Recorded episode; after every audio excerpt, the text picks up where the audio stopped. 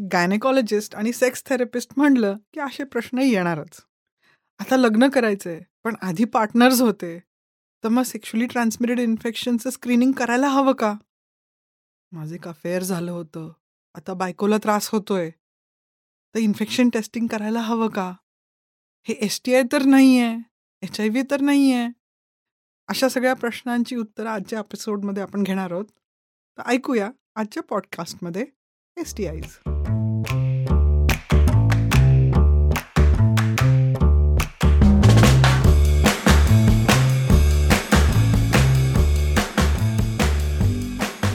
स्त्रियांचं आरोग्य त्यातून त्यांचं लैंगिक आरोग्य ह्याच्याबद्दल समाजामध्ये खूप समज आणि गैरसमज आहेत. ह्या गोष्टींबद्दल संवाद साधणं मनमोकळेपणाने बोलणं आणि चर्चा करणं ही खूप गरज आहे. याच उद्देशाने मी वी फॉर वजायना हा पॉडकास्ट सुरू केला आहे मी डॉक्टर निलिमा देशपांडे मी गायनेकॉलॉजिस्ट आणि सेक्शुअल मेडिसिन कन्सल्टंट आहे. गेले तीस वर्ष मी पुण्यामध्ये इंग्लंडमध्ये आणि भूटानमध्ये स्त्री रोग व प्रसूतीशास्त्र या विषयात काम केलेलं आहे. वी फॉर वजायना हा पॉडकास्ट ह्या वर्षी गुढीपाडव्याच्या दिवशी सुरू करण्यात आला. यापूर्वी पहिले जे काही पंधरा वीस एपिसोड्स आहेत ते मी इंग्लिशमध्ये केलेत. इंग्लिश पॉडकास्टला खूप चांगला प्रतिसाद मिळाला. पण काही लोकांनी रिक्वेस्ट केली की तुम्ही प्लीज हाच पॉडकास्ट तुम्ही मराठी किंवा हिंदीमध्ये केला तर जास्त लोक ऐकू शकतील त्यांना मदत होईल. म्हणून येते काही एपिसोड्स मी मराठी आणि हिंदीमध्ये करायचं ठरवलंय. आज माझ्यासोबत आहेत Niranjan Medhekar CEO of Sounds Great he podcast company आहे जे माझ्या पॉडकास्टचं डिस्ट्रीब्युशन आणि प्रोडक्शन करतात. एस टी डी म्हणजेच लैंगिक आजार म्हणलं की आजही आपली मजल एच आय व्हीच्या पुढे काही जात नाही. पण एच आय व्ही इतकेच गंभीर किंवा अगदी सर्दी पडेशा इतकेही साधे असे अनेक एस टी डी आहेत. ज्यांची माहिती या एपिसोडमध्ये आपण घेणार आहोत. डॉक्टर पहिला प्रश्न आहे मला प्लीज सांगता की सेक्शुअली ट्रान्समिटेड इन्फेक्शन्स किंवा सेक्शुअली ट्रान्समिटेड डिसीज नेमके काय असतात आणि ते होतात कसे? हा खूप इम्पॉर्टंट प्रश्न असा आहे की आपल्याला सगळ्यांना माहिती आहे. आता आपण इतक्या मोठ्या आजाराच्या प्रसंगामधनं गेलेलो गेले तीन वर्ष बघतोय की साधं सर्दी खोकला कोणी झा होतं त्याच्याजवळ आपण गेलो तर आपल्यालाही ते इन्फेक्शन लागू शकतं.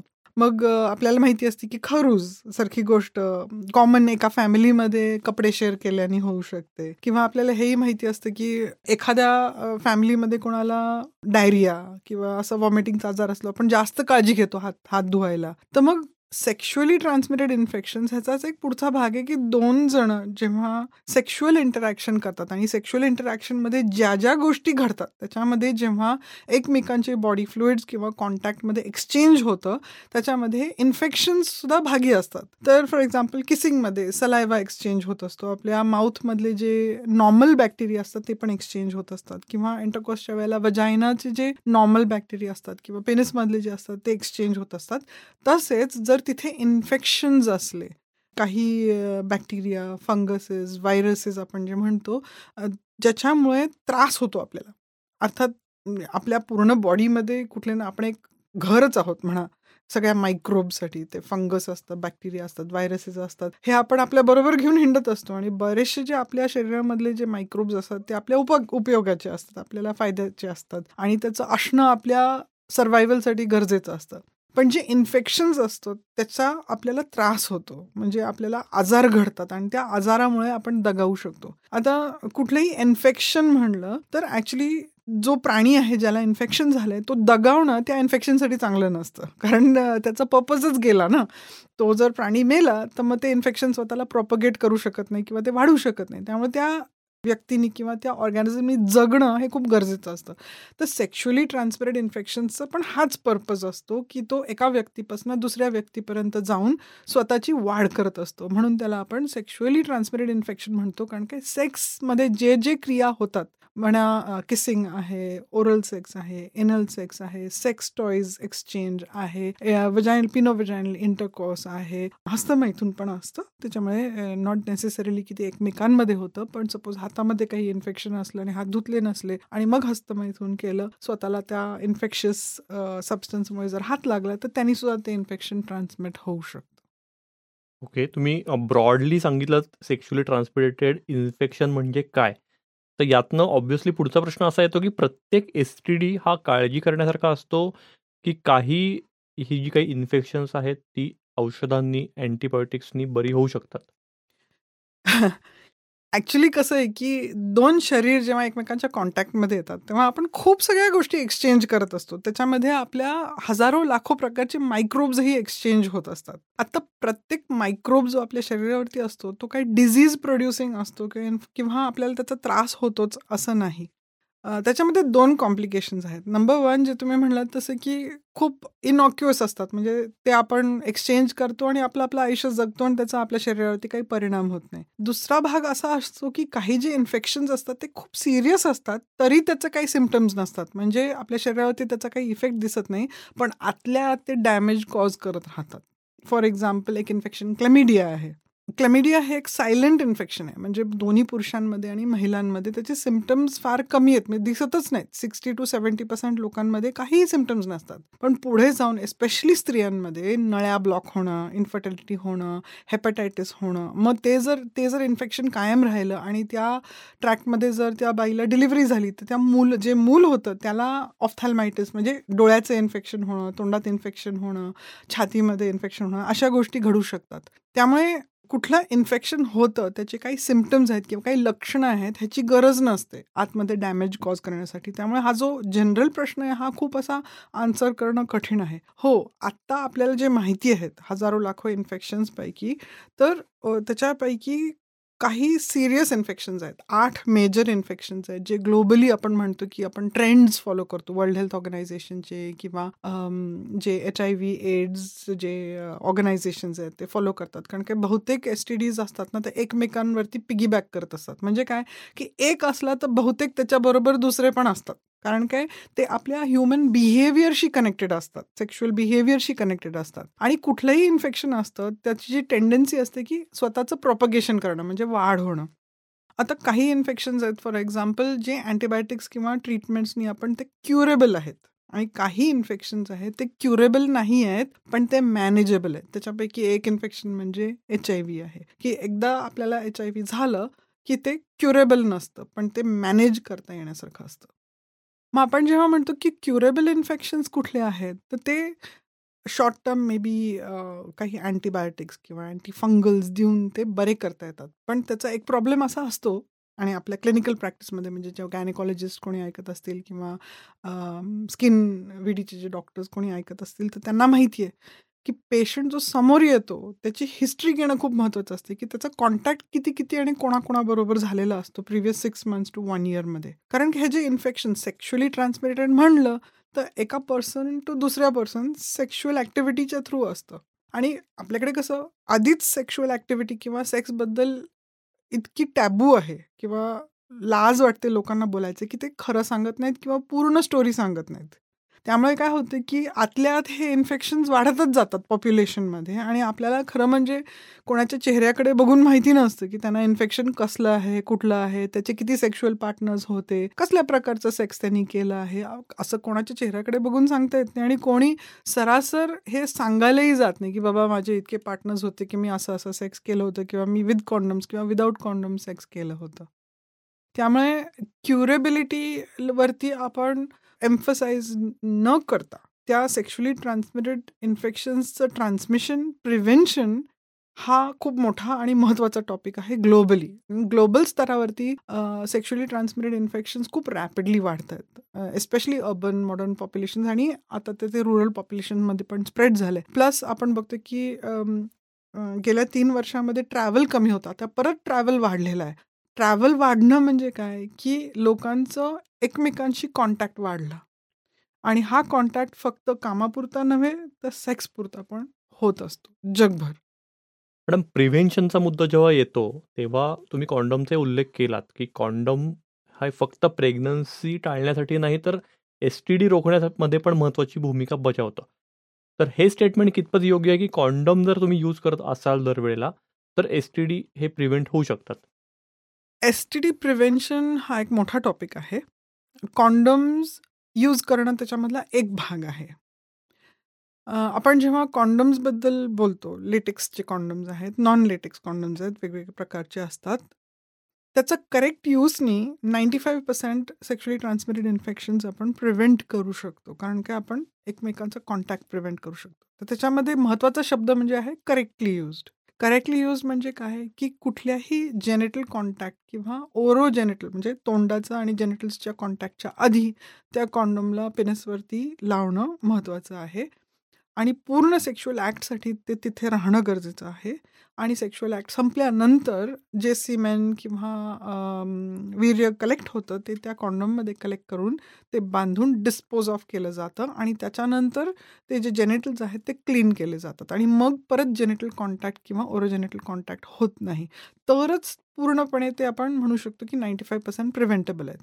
तर उरलेले फाय पर्सेंट कुठले? तर मग आपण जेव्हा हाताने जेनेटल्सला हात लावतो. म्हणजे फॉर एक्झाम्पल सपोज कोणाच्या पेनिसच्या डिस्चार्जमध्ये इन्फेक्शन आहे. आणि त्या डिस्चार्जला हात लावून मग आपण वजायना किंवा वल्वाला किंवा कोणाच्या तोंडाला हात लावला तर ते इन्फेक्शन त्यांनी ट्रान्समिट होऊ शकतं. त्याची रिस्क कमी असते पण होऊ शकतं. आपण त्याच डिस्चार्जला हात लावून डोळे चोळले तर आपल्या डोळ्याला पण ते इन्फेक्शन लागू शकतं. सपोज कोणाला पेनिसमध्ये इन्फेक्शन आहे आणि आपण त्याला ओरल सेक्स दिलं तर तेच इन्फेक्शन आपल्या थ्रोटमध्ये लागू शकतं.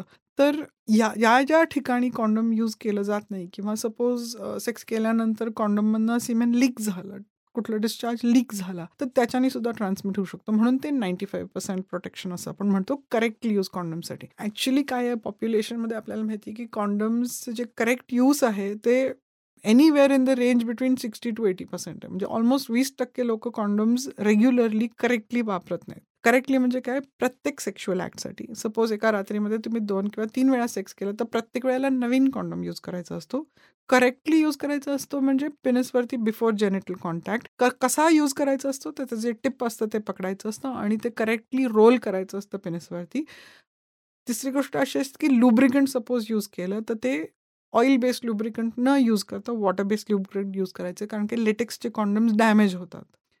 जे कॉन्डम आपण यूज करतो त्याला काईट मार्क आहे ना ते आयसो नाईन थाउजंड रजिस्टर्ड आहे ना त्याची एक्सपायरी डेट झाली नाही आहे हे सगळं चेक करणं पण गरजेचं असतं. कारण बरेच लोक काय करतात हल्ली कसं आहे पॅन्टीजमध्ये पॉकेट आहे ट्राउझर्समध्ये पॉकेट आहे कॉन्डम ठेवून टाकायचं आपली ऑपॉर्च्युनिटी आली की आहे छान आहे. पण तो कॉन्डम कधी एक्सपायर झाला ते कळलं नाही. त्यामुळे ती रिस्क असते की ते कॉन्डम सेक्सच्या वेळेला टेअर किंवा ब्रेक होऊ शकतं. तर हे प्रिव्हेन्शन महत्त्वाचं आहे. दुसरी गोष्ट लक्षात घेणं आहे की सपोज त्या कॉन्डममध्ये काही डॅमेज झाला तर तुम्हाला ॲक्सेस पाहिजे कुठल्या तरी सेक्शुअली ट्रान्समिटेड डिझीज क्लिनिकला किंवा डॉक्टरशी ज्याच्यामध्ये तुम्ही ट्रीटमेंट इमिजिएटली घेऊ शकतो. एस्पेशली कारण काय रिस्क काय आहे? अननोन कोणी असलं ज्याच्याबरोबर तुम्ही सेक्स करताय. आणि त्याची सेक्शुअल हिस्ट्री माहिती नसली तर मेन आपल्याला काळजी तुम्ही म्हणलं सुरुवातीला तसं एच आय व्हीची असते. तर आपल्याकडे प्रोफिलॅक्टिक ट्रीटमेंट मिळते.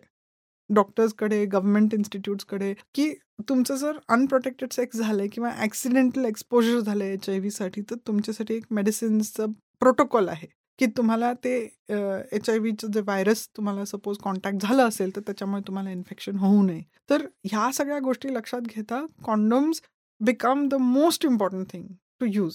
जेव्हा जेव्हा तुम्ही कुठल्या ओळखी किंवा अनओळखी पर्सन बरोबर सेक्स करताय तर कॉन्डोम्स यूज करणं खूप महत्त्वाचं आहे. त्यातून आता फिमेल कॉन्डोम्स पण अवेलेबल आहेत. पण त्याचे लोकांना यूज करायला आवडत नाहीत. त्याच्यामध्ये खूप डिस्कम्फर्ट आहे आवाज खूप होतो ते क्लमझी आहे वापरायला सोपं नाही. अशा खूप कारणांमुळे ते यूज होत नाही. फक्त एवढंच आहे की ते फिमेल्सच्या कंट्रोलमध्ये असतं.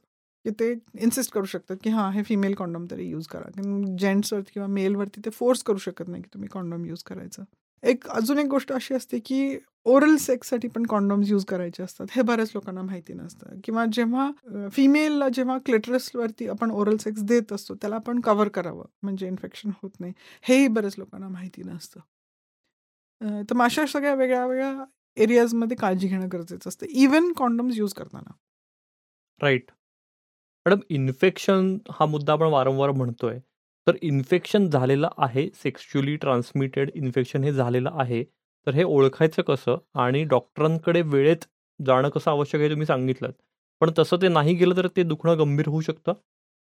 ॲब्सोल्युटली आता आपण बघितलंय की ओव्हर एटी पर्सेंट इन्फेक्शन असे लपलेलेच असतात ना?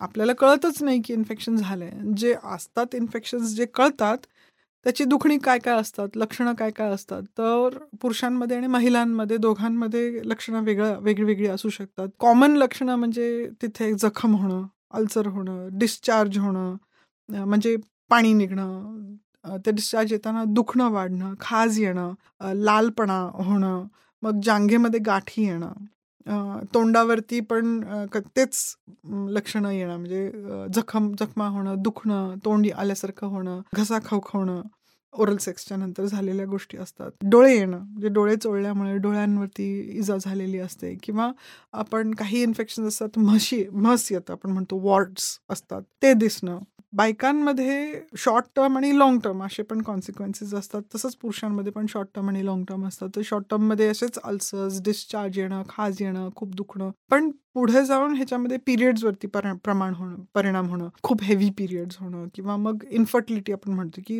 दोन्ही नळ्या ब्लॉक होणं त्यामुळे प्रेग्नन्सीमध्ये त्रास होणं पोटात अतिशय खूप दुखणं असा प्रॉब्लेम होणं. आणि काही म्हणजे आपण एक एक काही केसेस आपण असे बोललो होतो की कॅन्सर ऑफ द सर्विक्स हा आपल्याला ह्याला ऑब्व्हियसली आपण त्याला सेक्शुअली ट्रान्समिटेड इन्फेक्शन किंवा डिझीज म्हणत नाही पण त्याचा जो सोर्स आहे तो सेक्शुअली ट्रान्समिटेड आहे. ह्युमन पॅपिलोमा व्हायरसचे जे काही स्ट्रेन्स आहेत जे कॅन्सर ऑफ द सर्विक्स किंवा cancer of the penis cancer of the vagina cancer वल्वासाठी responsible आहेत ते सेक्शुअल कॉन्टॅक्टमधनंच पसरलेले असतात. आणि आपल्याला माहिती आहे की दोन किंवा तीन किंवा चारपेक्षा जास्त जेव्हा सेक्शुअल कॉन्टॅक्ट्स असतात त्याच्यामध्ये कॅन्सर ऑफ द सर्विक्सचं रिस्क प्रोग्रेसिव्हली वाढत असतं. जितके जास्त सेक्शुअल कॉन्टॅक्ट्स असतात तितकं कॅन्सर ऑफ द सर्विक्सचं रिस्क वाढत असतं. तर कॅन्सर ऑफ द सर्विक्स दहा वीस तीस वर्षानंतर दिसतं.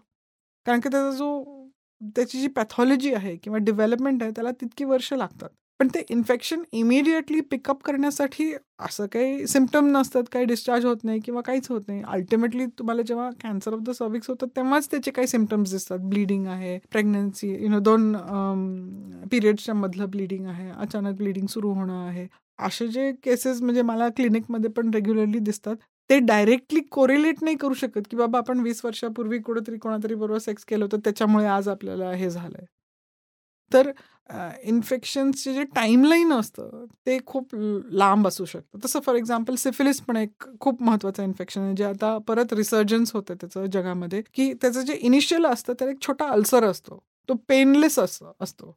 दुखत बिखत नाही काही नाही घट्ट अल्सर असतो. तो साधारण सात दिवसच टिकतो आणि आपला पण जातो. मग ज्या लोकांना असा अल्सर होतो ते आधीच संकोच असतो बाबा कोणातरी बरोबर आपण सेक्स केलंय कोणाला सांगायचं कसं की असं झालंय? आणि जर त्याला दुखत नसलं तर काही लोकांना कळत पण नाही की असं आपल्याला अल्सर येऊन गेला. जर त्यांचं सेक्शुअल इंटरॅक्शन मे बी महिन्यातनं किंवा आठवड्या दोन तीन आठवड्यातनं एकदा असलं तर ते जेनेटिल्सकडे बघत पण नसतील. तर मग त्यांना कळत नाही की असं अल्सर होऊन गेलं. मग त्याचं पुढचं साधारणपणे तीन ते सहा महिन्यानंतर पुढची स्टेज येते सेकंडरी सिफिलिसची मग त्याच्यानंतर एक दहा पंधरा वर्षानंतर टर्शरी सिफिलिसची स्टेज येते. आणि प्रत्येक स्टेज सिफिलिसचे काही काही वेगवेगळी लक्षणं असतात. तर जर तज्ज्ञ डॉक्टर नसला ते ओळखणारे तर ते असे इन्फेक्शन्स तर म्हणजे पॉप्युलेशनमध्ये येऊन जाऊन लक्षात पण येत नसतील की असे आहेत. थेट त्या पर्सनला जेव्हा प्रॉब्लेम होतो डिझीजचा इथं आपण न्यू न्यूरोलॉजिकल म्हणजे ब्रेन लेवलला स्पाईन लेवलला किंवा बोन लेवलला हार्ट लेवलला जेव्हा त्याला इजा सुरू होते मग लक्ष हां अच्छा अच्छा हे सेफिलिसमुळे आहेत अच्छा अच्छा अच्छा अच्छा. तर तसे जे डायग्नोसिस असतात ते खूप लेट असतात तर त्या पर्सनच्या उपयोगाचे नसतात. त्यामुळे परत मी ह्याच्याकडेच वळते की एस टी डीचं लक्षण येईपर्यंत डॉक्टरांकडे न जाणं ही चुकीची गोष्ट आहे.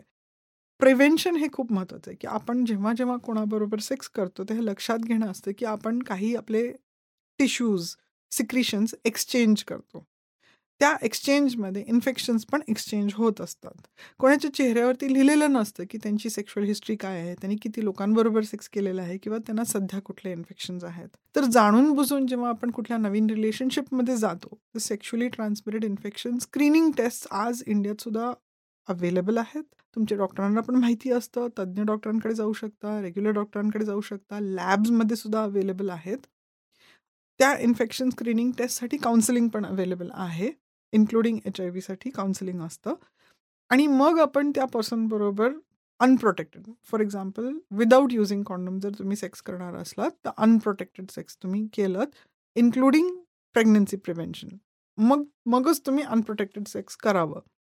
मग जेव्हा तुम्ही सेक्स करत असता त्याच्यामध्ये काही प्रिकॉशन्स असतात. फॉर एक्झाम्पल कॉन्डम यूज करणं लुब्रिकंट यूज करणं. विदाऊट लुब्रिकंट बरेच वेळेला सपोज लुब्रिकेशन नसलं तर छोटे छोटे टेअर्स किंवा स्क्रॅचेस होऊ शकतात. त्याच्यामधनं इन्फेक्शन आत जाऊ शकतं. करेक्ट लुब्रिकंट यूज करणं जे त्या कॉन्डमसाठी अप्रोप्रिएट आहे.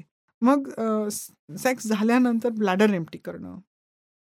हे महत्वाचं आहे. ओरल सेक्स केलं तर त्याच्यासाठी सुद्धा कॉन्डम यूज करणं प्रोटेक्शन यूज करणं हे महत्वाचं आहे. आणि सपोज लिकिंग झालं किंवा कॉन्डम बस झालं ॲक्सिडेंट झालं तर इमिडिएटली आणि एस्पेशली जर समोरच्या पर्सनची सेक्शुअल हिस्ट्री आपल्याला माहिती नसली तर गव्हर्नमेंट एस्टॅब्लिश सेंटर किंवा तज्ज्ञ डॉक्टरांकडे जाऊन ॲक्सेसची ट्रीटमेंट घेणं हे सगळ्या गोष्टी महत्त्वाच्या ठरतात ॲक्च्युअल इन्फेक्शन प्रिव्हेन्शनच्या पाथवेमध्ये अवेअरनेस ही खूप महत्त्वाची गोष्ट आहे की अशा गोष्टी घडत असतात. प्रत्येक इन्फेक्शनचे सिम्पटम्स असतातच किंवा काही लक्षणं असतातच असं नाही. त्याचे लाँग टर्म पण कॉन्सिक्वेन्सेस असतात जे डेंजरस असतात आणि हार्मफुल असतात. आणि हे आपल्याला एच आय व्हीच्या स्टोरीजवरनं खूप माहिती आहे ऑलरेडी पण बाकी पण इन्फेक्शन्स असतात ज्याचे असे अशी लक्षणं असतात की नंतर दिसून येतात. मॅडम एस टी डीजमध्ये मी सुरुवातीलाही म्हणलं तसं एच आय व्हीचा प्रॉमिनंटली उल्लेख येतो. तर एच आय व्ही इतकंच इन्फेक्शियस अजून एक इन्फेक्शन आहे पण ज्याचा फार उच्चार केला जात नाही ते म्हणजे हिपॅटायटिस बी तर एच आय व्ही आणि हिपॅटायटिस बी या दोन्हीबद्दल थोडंसं सांगाल आम्हाला? H I V hepatitis B hepatitis C आणि हेपॅटायटिसचे बरेच अजून प्रकार आहेत. एच पी व्ही हपी सिम्प्लेक्स व्हायरस हे जे व्हायरल इन्फेक्शन्स असतात ते आपल्या एकदा शरीरामध्ये घुसले की ते पूर्णपैकी काढू शकत नाहीत. ते इन्फेक्शन किती सिव्हिअर असेल त्याचं ड्युरेशन किती असेल किती लवकर त्या व्यक्तीला त्याचा त्रास होईल? एक तर त्या व्हायरल लोडवरती अवलंबून असतं की ते किती व्हायरस तुमच्या शरीरात घुसतं. दुसरं की त्याच्या व्हिरुलन्सवरती असतं. म्हणजे एच आय व्हीचे पण आपल्याला माहिती आहेत की बरेच स्ट्रेन्स आहेत. त्या स्ट्रेन्समध्ये काही स्ट्रेन्स खूप जास्त विरुलेंट आहेत. म्हणजे पटकन इन्फेक्शन कॉज करतात आणि त्याचं इन्फेक्शन पण सिव्हिअर असतं. सेम थिंग हेपेटायटिस बीचे एवढे व्हेरियंट्स नाही आहेत. पण त्याचं जे ॲक्विजिशन म्हणजे तुम्हाला कसं तुमच्या शरीरामध्ये शिरतं त्याच्यावरती अवलंबून असतं की त्याचा डोस तुम्हाला किती मिळतो. मग तुमची इम्युनिटी काय आहे त्यावेळेला? तुमची इम्युनिटी खूप स्ट्रॉंग आहे वीक आहे तुम्हाला बाकी काही इन्फेक्शन्स आहेत का? तर आपल्याला माहिती आहे की एकदा ज्यांना एच आय व्ही झालेलं असतं त्यांना बाकीचे इन्फेक्शन्स खूप पटकन होतात. त्यामुळे एच आय व्हीच्या बरोबर आपण बाकी सगळ्या इन्फेक्शन्सचं स्क्रीनिंग करतो. प्लस बाकीचे जे एटिपिकल इन्फेक्शन्स जेव्हा दिसतात पॉप्युलेशनमध्ये तेव्हा त्याचं उलटं आपण एच आय व्हीवरती पण रिफ्लेक्शन करून एच आय व्ही टेस्टिंग पण करतो. तर खूप असं कॉम्प्लिकेट न करता असं सांगेन की एच आय व्ही आणि हेपॅटायट हेपेटायटिस बी हा लिव्हरमध्ये त्रास देणारा एक व्हायरस असतो. तो पुढे जाऊन हेपटायटिस नाही तर पुढे जाऊन सिरोसिस सिरोसिस म्हणजे त्याचे फायब्रोसिस किंवा स्कारिंग पण होतं लिव्हरमध्ये आणि प्रोग्रेसिव्हली लिव्हरचे जे फंक्शन असतं ते डॅमेज होत जातं. तर त्या इन्फेक्शनचं जे टेस्टिंग असतं ते खूप गरजेचं असतं. कारण की ह्या गोष्टीवरती लक्ष ठेवायला लागतं लाईफमध्ये त्याची ट्रान्समिसिबिलिटी म्हणजे कशी असते की ज्याला एच आय व्ही किंवा हेपटायटिस बी हेपटायटिस सी झालेलं असतं त्याच्या टिश्यू कॉन्टॅक्टमध्ये किंवा सिक्रिशन्सच्या कॉन्टॅक्टमध्ये ते होऊ शकतं. ब्लड म्हणजे पर्टिक्युलरली ब्लड ट्रान्सफ्युजन हे कॉमन आहे. आय व्ही जे ड्रग युजर्स असतात ते जेव्हा नीडल्स शेअर करतात त्याच्यामध्ये आहे. विदाऊट कॉन्डम्स जेव्हा आपलं सेक्शुअल एक्सपोजर असतं कधी कधी रिस्की जेव्हा प्रोसिजर्स केले जातात जिथे इन्स्ट्रुमेंट्सची किंवा स्टेरिल स्टेरिलिटीची काळजी घेतली जात नाही. डेंटल वर्क जिथे रक्तस्राव होत असतो डेंटल वर्क असतं या बॉशन्स असतात. त्यामुळे जगभर आणि आपल्या देशामध्ये सुद्धा आता खूप काळजी घेतली जाते की जिथे जिथे असे प्रोसिजर्स केले जातात तिथे काही प्रोटोकॉल्स खूप स्ट्रिक्टली फॉलो केले जाय जायला पाहिजेत की ग्लव्ज नीडल्स सर्जिकल इन्स्ट्रुमेंट्सचं यूज आणि डिस्पोजल किती पर्टिक्युलर म्हणून आता डिस्पोजेबल इन्स्ट्रुमेंट्सचं इतकं वाढलेलं आहे प्रकार कारण काय हे जे इन्फेक्शन ट्रान्समिशन आहे हे आपल्याला कुठेतरी ब्रेक करायचं आहे एक न ओळखलेली ट्रान्समिशनची गोष्ट म्हणजे प्रेग्नन्सीच्या वेळेला. म्हणून आपण आज जे जे बायका प्रेग्नंट होतात त्यांचं सगळ्यांचं आपण स्क्रीनिंग करतो. H I V hepatitis B सिफिलिसचं कारण प्रेग्नन्सीच्या थ्रू म्हणजे आईच्या शरीरामधनं बाळाला पण ते प्लॅसेंटामधनं ट्रान्समिट होत असतं हे इन्फेक्शन आणि मग पुढे जाऊन त्या बाळाला त्या इन्फेक्शन्सचा त्रास होऊ शकतो. ॲज डॉक्टर्स म्हणजे आम्हाला सुद्धा हेपटायटिस बी आता काही इन्फेक्शन्स आहेत ते वॅक्सिन प्रिव्हेंटेबल आहेत. For example hepatitis B hepatitis A हे याला वॅक्सिन आहे. तसं सिफिलिस गोनोरिया क्लेमिडिया किंवा एच आय व्हीसाठी अजून वॅक्सिन्स नाही आहेत पण हेपेटायटिस बी हा वॅक्सिन प्रिव्हेंटेबल इन्फेक्शन आहे. त्यामुळे हे खूप महत्त्वाचं आहे की जर आता आम्ही डॉक्टर्स आहोत हेल्थ केअर प्रोव्हायडर्स आहेत जे रेग्युलरली ब्लड आणि टिश्यूजच्या कॉन्टॅक्टमध्ये येतो तर आम्हाला हे वॅक्सिन दिलं जातं. प्लस आपल्या शरीरामध्ये जे अँटीबॉडीज तयार होतं त्याचा टेस्ट करून आपण बघू शकतो की हे वॅक्सिन इफेक्टिव्ह होतं का नव्हतं आणि त्याचे बूस्टर डोसेस पण असतात. पण हे वॅक्सिन त्यांना सुद्धा दिलं जातं जे ज्यांना मल्टिपल सेक्शुअल पार्टनर्स असतात किंवा जे एनल सेक्स प्रिफर करतात किंवा ओरोजेनिटल सेक्स म्हणजे ओरो एनल सेक्स किंवा ओरल पिनल सेक्स करत असतात ओरोवल्वल सेक्स करत असतात त्यांना हे वॅक्सिन देणं खूप महत्त्वाचं असतं. मल्टिपल पार्टनर्स जिथे असतात. तर काही प्रोफेशन्स पण हाय रिस्क असतात. For example commercial sex workers असतात. काही इंटरॅक्शन्स महत्त्वाचे असतात. For example multiple sex partners असतात. मल्टिपल व्हरायटीज म्हणजे होमो हेट्रो वेगवेगळ्या प्रकारचे जे इंटरॅक्शन्स असतात त्याच्यामध्ये जिथे सेक्स टॉईज किंवा इन्स्ट्रुमेंट्स यूज केले जातात वजायनामध्ये किंवा पेनिस ते ते पण खूप महत्त्वाच्या गोष्टी असतात. हे सगळ्या गो ह्या सगळ्या सिच्युएशन्समध्ये हेपेटायटिस बी वॅक्सिन घेणं पण महत्त्वाचं असतं. तर आपण बाकी पण इन्फेक्शन असतात ज्याचे ज्याच्यामध्ये हे हे व्हायरसेस पिगी बॅक करतात. फॉर एक्झाम्पल एक बॅक्टेरियल इन्फेक्शन आहे ज्याला आपण म्हणतो बॅक्टेरियल वॅजिनोसिस किंवा गार्डनरला आता गेल्या दहा वर्षामध्ये काही स्टडीज असे झाल्यात की आपल्याला माहिती आहे की सर्वसाधारण पॉप्युलेशनमध्ये साधारणपणे तीस टक्के बायकांच्या वजायनामध्ये हे इन्फेक्शन असतं. पण असं पण दिसून आलेलं आहे की जेव्हा जेव्हा ते बॅक्टेरियल वॅजिनोसिस एक्झिस्ट करतं त्याच्याबरोबर H I V hepatitis B hepatitis C viruses जास्त इझिली शरीरामध्ये शिरू शकतात. त्यामुळे जेव्हा जेव्हा आपल्याला बॅक्टेरियल वॅजिनोसिस सापडतं तर त्यावेळेला आपण कंपल्सरीली बाकीचे सेक्शुअली ट्रान्समिटेड इन्फेक्शनचं पण स्क्रीनिंग करतोच करतो. ओके. मॅडम लग्नापूर्वी किंवा नवीन पार्टनर सोबत रिलेशनमध्ये पडण्यापूर्वी प्रत्येकानं S T D screening test करायला हव्यात हे तुम्ही मेन्शन केलं पण आपल्या सोसायटीत अजूनही मेडिकलमधनं कॉन्डोम विकत घेतानाही लोकांना संकोच वाटतो. तर अशा वेळेला या लॅब्स मुबलक प्रमाणात आहेत का उपलब्ध स्क्रीनिंग करणाऱ्या? आणि तिथे विदाऊट डॉक्टर्स प्रिस्क्रिप्शन पण आपण जाऊन असं म्हणू शकतो का थेट की आम्हाला एस टी आयचं स्क्रीनिंग करायचंय? ऍक्च्युली अवेलेबिलिटीचा प्रश्न नाही आहे जजमेंटचा आहे. आपल्या देशामध्ये लोक संकोच करतात कारण का समोरचा पर्सन खूप जजमेंटल असतो इन्क्लुडिंग डॉक्टर्स तर इश्यूज काय काय आहेत स्क्रीनिंगमध्ये बाधा कशामुळे येते? तर नंबर वन आपल्यालाच खूप लाज वाटत असते. अरेच्या कारण काय सेक्स आणि सेक्सशी रिलेटेड गोष्टी आपल्याला सांगितलं असते की वाईट असतात. युअर अ बॅड पर्सन तू एकपेक्षा म्हणजे एका बायकोपेक्षा जास्त पर्सन बरोबर सेक्स केलं तर you're not a good person किंवा यू आर हॅव्हिंग अफेअर्स किंवा युअर नॉट नाईस पर्सन असे जेव्हा लेबल्स दिले जातात तर ते लोक पुढे स्क्रीनिंगसाठी यायला घाबरतात किंवा त्यांचा संकोच असतो. ते स्वतःबद्दल खूप अशेम्ड फील करतात. म्हणजे समोर जो क्लिनिशियन असतो डॉक्टर असतो तोही जजमेंटल असतो. अरे तुला माहिती एवढं कळलं नाही की कॉन्डम वापरायचं असतं? असं कसं विसरलं? असं कसं नाही यूज केलं? मग कुठे लॅबमध्ये गेलं स्क्रीनिंगला तर तिथे कॉन्फिडेन्शियालिटी नसते. रेकॉर्ड्स समोरचा जो पर्सन रिसेप्शनवरती उभा असतो त्याला तुम्ही कॉन्फिडेन्शियली सांगू शकत नाही की मला सेक्शुअली ट्रान्समिटेड इन्फेक्शन स्क्रीन अच्छा हे करायला आलात का? बरं बरं. हे या लॅबमध्ये होत नाही त्या लॅबमध्ये जा वगैरे. असे जोरजोरात बोलणारे रिसेप्शनिस्ट पण मी ऐकलेले आहेत. आणि तिथे उभं असताना ॲज अ डॉक्टरसुद्धा मला वाटतं की नको नको नको असं बोलायचं नसतं.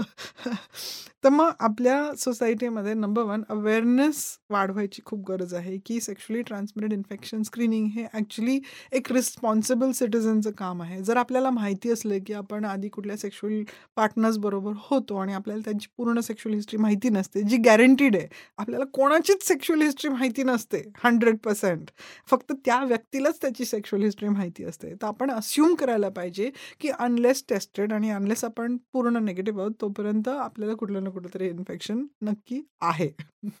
जे आपल्याला माहिती नाही आहे तर आपलं टे आपल्याला स्वतः टेस्ट करून घेणं स्वतःला कमीत कमी ह्या आठ गोष्टींपासून आपण क्लिअर आहोत ना हे एस्टॅब्लिश करणं हे बेसिक एटिकेटवरती आलंय असं आपण म्हणायला हरकत नाही. मग आपण बेसिक एटिकेट म्हणजे no a good person will do that because तुम्हाला दुसऱ्या तुमच्या पार्टनरला इन्फेक्शन द्यायचं नाही आहे गिफ्ट म्हणून. तर ते तुम्ही स्क्रीनिंग करावं. तर आयडियली एका डॉक्टरनी करावं. कारण की त्याच्यासाठी काही इन्फेक्शनचे जे रिझल्ट्स असतात जे हंड्रेड पर्सेंट पॉझिटिव्ह नसतात किंवा हंड्रेड पर्सेंट निगेटिव्ह नसतात त्याच्यामुळे जो पर्सन टेस्टिंग करून घेत असतो त्याच्या मानसिकतेवरती परिणाम होऊ शकतो. अरे त्याची काळजी खूप वाढते स्ट्रेस वाढतो अँझायटी वाढते की अरे आपल्याला इन्फेक्शन आहे का नाही आहे तर ह्या गोष्टींचं निरसन ॲडव्हान्समध्ये करणं खूप गरजेचं असतं. म्हणून नर्स किंवा डॉक्टरशी भेटणं टेस्टिंग करून घेण्याआधी आपल्या फायद्याचं ठरतं. पर्टिक्युलरली एच आय व्ही आहे किंवा हेपेटायटिस बी आहे सिफिलिसचे काही टेस्ट आहेत. कारण काय त्याच्यामध्ये आपलं जे टेस्टिंग असतं ते हंड्रेड पर्सेंट नसतं. त्या टेस्टिंगमध्ये पण ओव्हरलॅप्स असतात. पर्टिक्युलरली सिफिलिस म्हणा. त्याचे जे टेस्ट असतात ते रिएजन बेस्ड अँटीबॉडी बेस्ड असतात. तर अशा आपल्या एन्व्हायरमेंटमध्ये बाकी पण इन्फेक्शन एजंट्स असतात ज्याच्यामुळे ती टेस्ट पॉझिटिव्ह येऊ शकते. तर हे लक्षात घेणं हे ह्याचं जे ह्या गोष्टीचं जे एक्सप्लेनेशन असतं तो जो डॉक्टर किंवा नर्स असते ते ट्रेंड असतात. ते त्याचं ॲडव्हान्समध्ये तुम्हाला एक्सप्लेनेशन देणं की तुम्ही कुठलं इन्फेक्शन टेस्टिंग करायला पाहिजे तुमची रिस्क काय आहे? आता माझ्याकडे असे पेशंट्स येतात की खूप घाबरलेले असतात की काल माझं असं झालं आणि कॉन्डम बस झालं आणि मी माझ्या गर्लफ्रेंड बरोबर होतो आणि मला आता एच आय व्ही होणार का? आणि ॲक्च्युली आपल्याला माहिती की स्टॅटिस्टिक्समध्ये कॉन्डम बस झाल्यामुळे जे एच आय व्ही होण्याचं जे रिस्क आहे ॲक्च्युली खूप छोटं आहे. पण सपोज तीच घटना कुठल्या कमर्शियल सेक्स वर्कर बरोबर घडली. तर त्याचा रिस्क थोडं जास्त आहे आणि ते लाईटली न घेत नाही घ्यायला पाहिजे. तर असे जे सिच्युएशन्स किंवा सर्कमस्टन्सेस असतात त्याचे जे स्क्रीनिंग क्वेश्चन्स असतात ते ते हेल्थकेअर वर्कर त्याच्यासाठी ट्रेंड असतात. म्हणून हेल्थकेअर वर्करच्या थ्रू जाणं टेस्टिंग करणं जास्त युजफुल असतं. त्यातून जर गव्हर्नमेंट किंवा हॉस्पिटल्समध्ये जेव्हा आपण जातो तिथे कॉन्फिडेन्शियालिटी राखलं जायची शक्यता जास्त असते. कारण की ते जे युनिट असतं किंवा जे डिपार्टमेंट असतं त्याच्यासाठी ते त्याचं एस्टॅब्लिशमेंट तशी केलेली असते की कॉन्फिडेन्शियालिटी मेंटेन करायची आहे पार्टनर ट्रेसिंग करायला हवं आहे त्याचे जे टेस्टिंगचे जे ट्रेल असतं ट्रॅक ठेवलेलं असतं कुठला नंबर कुठला पेशंट कधी घेतलेलं सॅम्पल आहे त्याचं टेस्ट पॉझिटिव्ह आलं निगेटिव्ह आलं न्यूट्रल आलं इक्विवोकल आलं त्याच्याशी कसं हँडल करायचं त्याचे जे फॉलोअप ड्युरेशन असतं ते सगळं डॉक्युमेंटेशन त्या डिपार्टमेंटमध्ये व्यवस्थित ठेवलं जातं. आपण जर प्रायव्हेटली जाऊन कुठेतरी परस्पर टेस्ट केली तर आपल्याला काही खात्री नाही आहे की आपल्याला कुठल्या हेल्थकेअर वर्कर बरोबर भेटता येईल किंवा ते आपल्याला अॅक्युरेटली सांगतील की ह्या टेस्टचे जे रिपोर्ट्स आहेत किंवा रिझल्ट्स आहेत त्याचा आपल्यावरती काय परिणाम होणार आहे. कारण टेस्ट केल्याचं पण काहीतरी असतं टेस्ट पॉझिटिव्ह आल्याचा पण एक इफेक्ट असतो टेस्ट निगेटिव्ह असल्याचा पण इफेक्ट असतो. जसं फॉर एक्झाम्पल मी म्हणत होते तुम्हाला एक विंडो पिरियड नावाची गोष्ट असते की जेव्हा सुरुवातीला सपोज लास्ट वीक कोणातरी बरोबर मी सेक्स केलं आणि मी आज एच आय व्हीच्या टेस्टसाठी गेले आणि आज ते निगेटिव्ह आलं तर मला एका हेल्थ केअर वर्करनी सांगायला पाहिजे की अहो हे जे टाइम पिरियड आहे हा खूप शॉर्ट आहे ह्याच्यामध्ये टेस्ट निगेटिव्ह येऊ शकते. खरी आपल्याला टेस्टची रिझल्ट आपल्याला एट वीक्स टू ट्वेल्व वीक्समध्ये कळते. त्यामुळे तुम्हाला ती टेस्ट परत करायला पाहिजे. तर हा जो विंडो पिरियड आहे ज्याच्यामध्ये टेस्ट नेगेटिव्ह येते जरी इन्फेक्शन असलं तरी सुद्धा टेस्ट नेगेटिव्ह येऊ शकते. हे समजावून सांगणार जो हेल्थ केअर वर्कर असतो जो ट्रेंड असतो त्याची खूप गरज असते. कारण की असं सपोज आपण जाऊन परस्पर टेस्ट केली निगेटिव्ह झाली. आपण खुशाल म्हणतो अरे माझं तर टेस्ट नेगेटिव्ह आहे. आता मी पुढच्या पर्सनबरोबर विदाऊट कॉन्डम सेक्स करीन. आणि ॲक्च्युली इन्फेक्शन असते आणि मी त्या पर्सनला जाऊन ते इन्फेक्शन भेट देते. तर ह्या गोष्टी होऊ नयेत. म्हणून प्रेफरेबली हेल्थकेअर वर्कर किंवा डॉक्टरच्या थ्रू जाऊन टेस्टिंग करणं एस्टॅब्लिश डिपार्टमेंटमध्ये जिथे ट्रेसिंग असतं ट्रॅकिंग असतं त्या इन्फेक्शनचं किंवा त्या टेस्टिंगचे रिपोर्ट्स डॉक्युमेंट केले जातात आणि फॉलोअप केलं जातं अशा ठिकाणी टेस्ट केलेलं कधीही बेटर असतं. परस्पर केलेल्या टेस्टमध्ये आपण गॅरंटी नसते स्टँडर्ड्स आहेत की नाही माहिती नसतं त्याचं फॉलोअप नसतं एक्सप्लेनेशन नसतं आणि त्याचा ॲक्च्युली आपल्याला मानस आपल्या मानसिकतेवरती ॲडवर्स इफेक्ट होऊ शकतो. आपल्याला काळजी स्ट्रेस अँझायटी टेन्शन जास्त आल्यामुळे पण त्याचे परिणाम होत असतात. एक अजून गोष्ट अशी असते की सेक्शुअली ट्रान्समिटेड इन्फेक्शनचा फक्त त्या व्यक्तीवरती नाही पण त्या रिलेशनशिपवरती पण परिणाम होऊ शकतो. हेही लक्षात घेणं महत्त्वाचं असतं म्हणून कुठल्या तज्ज्ञाकडे जाऊन स्क्रीनिंग करून मग टेस्टिंग करणं महत्त्वाचं असतं कारण की त्या तज्ज्ञाला माहिती असतं की बाबा हा व्यक्ती कोणाकोणाबरोबर सेक्स करतो ते सगळ्यांचं टेस्टिंग करणं गरजेचं आहे. परत सपोज जर टेस्ट पॉझिटिव्ह आली तर ह्या कपलला कसं हँडल करायचं? फॉर एक्झाम्पल सांगते एच आय व्हीमध्ये आपण suppose H I V test positive आलं तर आपण त्याला सपोज एका पर्सनचं H I V test positive आहे पण दुसऱ्याचं नेगेटिव्ह आहे. आपण ह्याला H I V discordant couple असं म्हणतो. की सपोज दोन्ही कपल्सचं एच आय व्ही पॉझिटिव्ह आहे तर त्या कपलची काळजी घेणं, त्यांना कुठलं मेडिसिन द्यायचं, त्यांना कसं सांगायचं? आणि सपोज हा पण फरक पडतो, की त्या कपलना अजून बेबीज हवेत का नको आहेत, प्रेग्नन्सी हवी आहे का नको आहे. तर त्यांना कसं मॅनेज करायचं, त्यांना कसं गाईड करायचं, कसं ॲडवाईज करायचं, ह्या सगळ्या गोष्टींचा पण फरक पडत असतो. त्या गायडन्सचा म्हणून तज्ज्ञ डॉक्टरांकडे जाणं महत्त्वाचं असतं प्लस सपोज कुठेतरी टेस्ट पॉझिटिव्ह आली वेदर इट इज सिफिलिस किंवा गॉनेरिया किंवा क्लमेडिया अशा माझ्याकडे पण पेशंट्स येतात की अहो डॉक्टर माझी टेस्ट पॉझिटिव्ह आली पण माझा नवरा म्हणतो की त्यांनी कोणाबरोबरच सेक्स केलेलं नाही. मग आपण डिटेल जेव्हा सेक्शुअल हिस्ट्री विचारतो तेव्हा हो सहा महिन्यापूर्वी झालं होतं असं किंवा तसं. मग इतके महिने थोडीच काय लास्ट होतं. तर हे लक्षात घेणं असतं, की आपलं शरीर पण बदलत असतं. आपली इम्युनिटी अप अँड डाऊन होत असते. काही इन्फेक्शन्स राहतात आपल्या शरीरामध्ये. काही इन्फेक्शन्स आपलं शरीर क्विकली क्लिअर करतं. तर तुमच्या डॉक्टरांना माहिती असतं, की कुठल्या इन्फेक्शनचं कसला परिणाम तुमच्या शरीरावरती होत असतो आणि ते कपल इंटरॅक्शनमध्ये कुठली तरी एक टेस्ट पॉझिटिव्ह असणं त्याचा अर्थ काय तुम्ही काढता? इमिजिएटली असा अर्थ काढणं की माझ्या नवऱ्याचा किंवा बायकोचा अफेअर होता. त्यामुळे आता आमच्यामध्ये फूट पडली आणि आता आम्ही एकमेकांबरोबर खूप भांडतोय. अशी टेस्ट पॉझिटिव्हच कशी झाली? फॉर एक्झाम्पल एक रिसेंटली एक क्लायंट होती की ती इन्फर्टिलिटीची ट्रीटमेंट घेत होती. त्या ट्रीटमेंटच्या वेळेला तिला खूप सिव्हिअर इन्फेक्शन झालं. मग स्क्रीनिंगमध्ये लक्षात आलं, की त्या इन्फेक्शनच्या त्या इन्फर्टिलिटीच्या ट्रीटमेंटला वैतागून नवऱ्याने अफेअर केला होता. किंवा अशी पण माझ्याकडे पेशंट आहे, की खूप बदाबदा ब्लिडिंग ब्लीडिंग होतंय, ब्लीडिंग होतंय, ब्लीडिंग होतंय. माहिती नाही रिसेंटली तीन चार वर्ष झाली डिवोर्स झाला. पण मग तिला का त्रास होतोय? तिला का त्रास होतोय? मग ते ट्रीटमेंट चालू असताना विचारल्यावरती लक्षात आलं, की नवऱ्याचे चिकार अफेअर्स होते म्हणून डिवोर्स झालाय. पण तिचं इन्फेक्शन स्क्रीनिंग कोणीच केलं नव्हतं. तर मग अशा जेव्हा गोष्टी घडत असतात, तर डॉक्टर्सना पण अवेअरनेस कारण की रिमोट ड्युरेशन खूप गेलेला असतो ना, पेशंट समोर येण्यामध्ये आणि ॲक्च्युअल ती घटना घडण्यामध्ये. तर ज्या वेळेला आपण स्क्रीनिंगसाठी जातो, तर ह्या गोष्टी आपण सांगायला विसरलेलो असतो. तर ही पण महत्त्वाची गोष्ट आहे, की जेव्हा तुम्ही कुठल्या हेल्थकेअर प्रोव्हायडरकडे जाता, डॉक्टरांकडे जाता, तुम्ही कुठली गोष्ट विधोळ करू नका, लपवू नका. जसं आहे तसं सांगा. जरी सपोज तुम्हाला माहिती असलं की पूर्वी मल्टिपल सेक्शुअल पार्टनर्स असलेल्या कोणातरी बरोबर तुमचं इंटरॅक्शन झालं होतं आणि ते काही वेळेला विदाऊट कॉन्डोम झालं होतं ती सुद्धा हिस्ट्री तुम्ही सांगा. भलेही त्याचा आज काही उपयोग होऊ किंवा नको तुम्हाला माहिती नसतं. तर ते डिस्क्लोज करणं खूप महत्त्वाचं असतं. कुठल्या कपल रिलेशनशिपवरती त्याचा काय परिणाम होणार असतो हे लक्षात घेणं पण महत्त्वाचं असतं. त्याच्यासाठी काउन्सिलिंग पण अवेलेबल असतं डिपार्टमेंट्समध्ये म्हणून माझं प्रेफरन्स असं असतं की जेव्हा आपण स्क्रीनिंग टेक्स्ट घेतो किंवा ट्रीटमेंट घेतो तेव्हा अशा डिपार्टमेंटकडनं घ्यावं जिथे हे एस्टॅब्लिश्ड प्रोटोकॉल्स असतात जिथे काउन्सिलर्स असतात जिथे एक सिस्टम असते. रादर दॅन परस्पर जाऊन टेस्टिंग करणं किंवा प्रायव्हेटली चुपचाप लपून लपून काय करणं. मॅडम इंटरनेटवर एस टी डी असा रँडम सर्च दिल्यावर chlamydia gonorrhoea genital herpes H P V syphilis अशी अनेक आजारांची नावं सापडतात तर बऱ्याचदा काय होतं, की अनेक जण कदाचित ते रँडम सर्चनीच घाबरून जात असतील. तर तुम्ही काय सल्ला द्याल? नंबर वन ह्या इन्फेक्शन्सची नावं ऐकून घाबरून जाणं हे परफेक्टली नॉर्मल आहे. आपल्याला कुठला तरी असा इन्फेक्शन झालाय ज्याचं नाव पण आपण ओळखत नाही. तो इतका कठीण आहे, क्लिष्ट आहे. परत त्याचे जे आपल्याला त्रास होणार आहे त्याचा त्याच्याबद्दल आपल्याला काही माहीत नाही आणि कुठल्या गोष्टीवरती क्लिक केलं तर हे भरमसाठ त्याचे सिमटम्स आणि आजाराच्या डिस्क्रिप्शन्स येतात आणि आता आपण उद्या मरून जाणार. म्हणजे माझ्याकडे असे पेशंट्स पण आलेले की ज्यांचं H I V test negative होतं तरी सुद्धा तो इतका घाबरलेला होता की दर तीन महिन्याला तो एच आय व्ही टेस्ट करतोय कारण एकदा कधीतरी कुठेतरी कुठल्या तरी प्रॉस्टिट्यूट बरोबर त्यांनी सेक्स केलं होतं. तो तर अशा अशा प्रॉब्लेममध्ये न अडकण्यासाठी नंबर वन प्रिव्हेन्शन खूप महत्त्वाचं आहे. तर प्रिव्हेन्शनचे जे प्रिन्सिपल्स मी सांगितले ते खूप महत्त्वाचे आहेत. की तुम्ही रँडम कोणाही बरोबर सेक्स प्रिफरेबली टाळावा.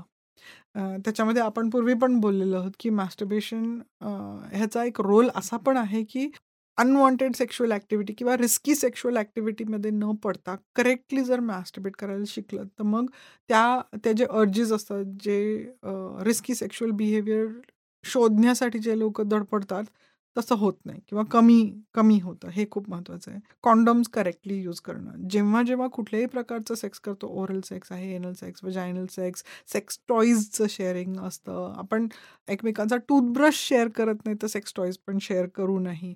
शेव म्हणजे शेविंग रेझर्स नीडल्स इंजेक्शन्स ह्या गोष्टी शेअर करायच्या नसतात. ह्या सिंपल सिंपल गोष्टींकडे लक्ष ठेवणं खूप महत्त्वाचं असतं. मग हात धुणं रेग्युलरली सेक्सच्या आधी, नंतर युरिन पास करणं, ब्लॅडर क्लिअर ठेवणं. जर कधी कॉन्डम बस आहे डॅमेज झाला आहे किंवा लीक झाला आहे तर वेळेवरती किंवा इमिजिएटली ॲटलीस्ट तुमच्या एस-टी-डी डॉक्टर्सला किंवा स्किन टी डॉक्टरला किंवा मेडिकल कॉलेज किंवा गव्हर्मेंट हॉस्पिटलच्या डिपार्टमेंटमध्ये जाऊन इव्हॅल्युएट करून घेणं, की आपल्याला प्रिव्हेन्शन मेडिसिन्सची गरज आहे का? कारण काय मेन रिस्क आपली सध्या प्रिव्हेंटेबल मेडिसिन ज्याच्यासाठी अवेलेबल आहे ते एच-आय-व्ही आहेत. पण त्याच्याबरोबर बाकीच्या इन्फेक्शन स्क्रीनिंग आणि त्याचं ट्रीटमेंट महत्त्वाचं आहे. हे लक्षात घेणं, की जगामध्ये इन्फेक्शनचं सेक्शुअली ट्रान्सपेरंट इन्फेक्शनचं प्रमाण खूप वाढते तर स्वतःला प्रोटेक्ट करणं हे सगळ्यात महत्त्वाची गोष्ट आहे. तर आपल्या स्वतःला प्रोटेक्ट करण्यामध्ये आपलं बिहेवियर म्हणजे मल्टिपल सेक्शुअल पार्टनर्स न ठेवणं कॉन्डम रेग्युलरली यूज करणं आणि जर आपल्याला शंका असली की आपला जो पार्टनर आहे त्याला मल्टिपल सेक्शुअल पार्टनर्स आहेत तर त्याला समोर थेट विचारणं. आणि दोघांनी sexually transmitted infection screening test करून घेणं एका हेल्थकेअर प्रोव्हायडरच्या थ्रू हे जे प्रिन्सिपल्स आपण जेव्हा फॉलो करतो तेव्हा आपण स्वतःला त्या गोष्टी आपल्या शरीरामध्ये शिरायच्या आपण रिस्क कमी करतो आणि त्याचे लाँग टर्म कॉन्सिक्वेन्सेसचं रिस्क पण कमी करतो. जर अनफॉर्च्युनेटली आपल्याला झालं इन्फेक्शन तर आपल्याला माहिती आहे की काही जे इन्फेक्शन्स आहेत ते ट्रीटेबल आणि क्युरेबल सुद्धा आहेत. फॉर एक्झाम्पल सिफिलिस क्युरेबल आहे gonorrhoea chlamydia trichomonas bacterial vaginosis pubic lice scabies candida infection thrush हे सगळ्या गोष्टी ट्रीटेबल आहेत क्युरेबल सुद्धा आहेत. जे viral infection H I V hepatitis B herpes simplex virus human papilloma virus आहेत ते क्युरेबल नाही आहेत. पण बऱ्याच प्रमाणात आपली जर इम्युनिटी चांगली असली तर आपली बॉडी ते नॅचरली सुद्धा एक डिफेन्स लॉन्च करून ते इन्फेक्शन आपल्या शरीरातनं काढू शकते. त्याच्यासाठी आपल्याला आपल्या आरोग्याची काळजी घेणं खूप महत्त्वाचं आहे. व्यवस्थित वेळेवरती नॅचरल आर्टिफिशियली प्रोसेस्ड फूड्स न खाणं नॅचरल भरपूर भाज्या फळं मीट फिश अँड एग्स जे प्रोसेस नाही आहेत एक्सरसाइज नियमितपणे करणं श्वासोश्वासनाकडे लक्ष देणं झोप व्यवस्थित होणं आपलं सकेडियन रिदम मेंटेन करणं वेळेवरती झोपणं वेळेवरती उठणं डे टाईम नाईट टाईम ह्याकडे गोष्टींकडे लक्ष देणं ह्या जेव्हा आपल्या आरोग्याला आपण प्रायोरिटी देतो आपल्या आरोग्याची काळजी घेतो तेव्हा आपली इम्युनिटी पण चांगली असते. तर कुठल्या अशा इन्फेक्शन्सला कॉम्बॅट करायची आपली कॅपॅसिटी पण चांगली होते. तर ह्या साच्यामध्ये आपण सेक्शुअली ट्रान्समिटेड इन्फेक्शन्सवरती प्रिव्हेन्शन ट्रीटमेंट वरती मात करू शकतो आणि त्याच्या स्प्रेडवरती पण कारण काय सोसायटीमध्ये हे इन्फेक्शन्स हॉल्ट करणं त्याचं अवेअरनेस वाढवणं आणि त्याचं जे डॅमेज आहे लाँग टर्म डॅमेज जो होतो आपल्या शरीरामध्ये ते कमी करणं हाही खूप महत्त्वाचं आहे. आज महिलांमध्ये ट्यूबला डॅमेज होणं ओव्हरील dam pelvic pelvic inflammatory disease आहे क्लमिडिया ग्रॉन या सगळ्या इन्फेक्शन्समुळे एवढा त्रास होतो फर्टिलिटी इश्यूजचा प्रेग्नन्सी पेन आहे डिस्कम्फर्ट आहे हेवी पिरियड्स आहेत. पुरुषांना टेस्टिसमध्ये दुखणं आहे स्पर्म काउंट कमी होणं टेस्टिकल्समध्ये डॅमेज होणं वाज ब्लॉक होणं प्रॉस्टेटमध्ये प्रॉब्लेम होणं तिथे पस होणं दुखणं सेक्सच्या वेळेला. हे सगळे जे कॉम्प्लिकेशन्स आहेत हे टोटली प्रिव्हेंटेबल आहेत.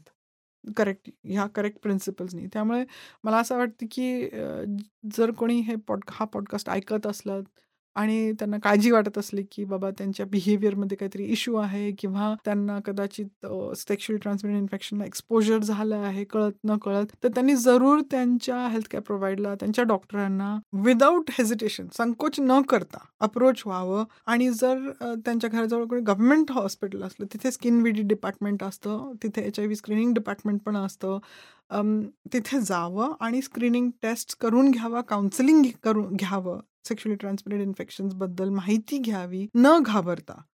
आणि आपल्या शंकांचं निरसन करावं. आणि जर काही प्रश्न असले काही डाऊट्स असले हे पॉडकास्ट ऐकल्यावर तर जरूर तुम्ही मला पण कॉन्टॅक्ट करू शकता. आपल्या तज्ज्ञ डॉक्टरांना कॉन्टॅक्ट करू शकता आणि आपल्या शंकांचं निरसन करू शकता. Thank you so much doctor S T D S T I हा टॉपिक खरंच खूप वास्ट आहे. आणि अगदी प्रांजळपणे सांगतो की मलाही यातलं ओकाट हो माहीत नव्हतं. त्याच्यामुळे माझ्या ज्ञानात बरीच भर पडलेली आहे. आणि मला खात्री आहे की आपल्या सगळ्या लिस्नर्सनाही यातनं खूप जास्ती इन्साइट्स व्हायटल इन्साइट्स हे मिळालेले आहेत. त्याच्यामुळेच आपण डॉक्टर निलिमा यांचाही नंबर या एपिसोडच्या डिस्क्रिप्शनमध्ये देतो आहे व्हॉट्सॲप नंबर. सो तुम्ही त्यांच्याशीही त्यांचीही अपॉइंटमेंट घेऊ शकता किंवा तुमच्या एरियात जे तज्ज्ञ डॉक्टर आहेत त्यांच्याकडेही नक्की जाऊ शकता. भेटूया पुढच्या एपिसोडमध्ये अशाच आणखी एखाद्या महत्त्वाच्या विषयावर गप्पा मारायला डिस्कशन करायला ऐकत रहा V for vagina podcast Disclaimer This podcast is for general information purposes only. It does not constitute the practice of medicine, nursing, or other professional healthcare services, including the giving of medical advice. No doctor patient relationship is formed. The use of this information and the materials linked to this podcast is at the user's or listener's own risk. The content on this podcast is not intended to be a substitute for professional medical advice, diagnosis, or treatment.